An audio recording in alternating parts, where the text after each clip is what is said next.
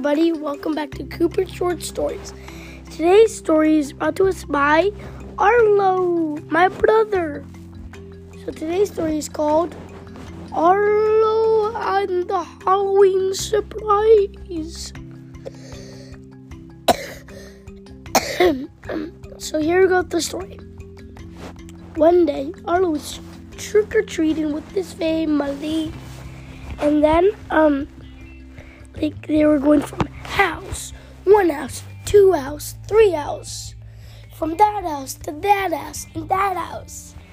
They almost went to every single house in the city of Oregon.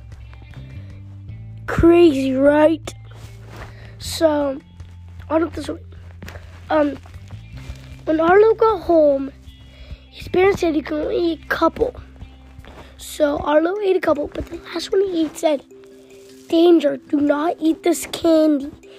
Because if you do, it will turn you into a monster. But Arlo ate it because he didn't know how to read. So the next morning, he was a monster. And when his parents saw, when his parents saw him, they screamed, Yeah! Arlo, you're a monster. And then Arlo said, What should we do? And his parents said, Maybe we can give you a potion. So they went to the basement and rummaged through every single drawer. Potions were flying everywhere until they found a potion that said, If you ate a candy that makes you a monster, drink this potion and you will turn back to normal in three weeks. so, um, his parents told Arlo to drink this potion, and he did. So he he had to stay in his bed for three weeks, just watching TV.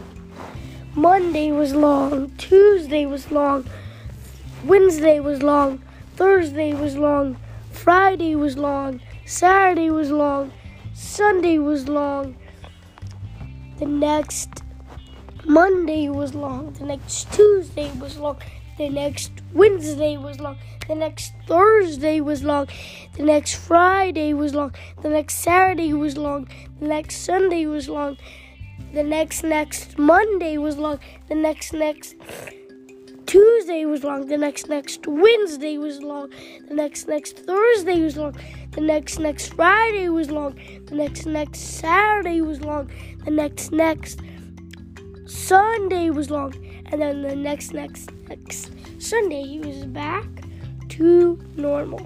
And that's the end of the story. Bye.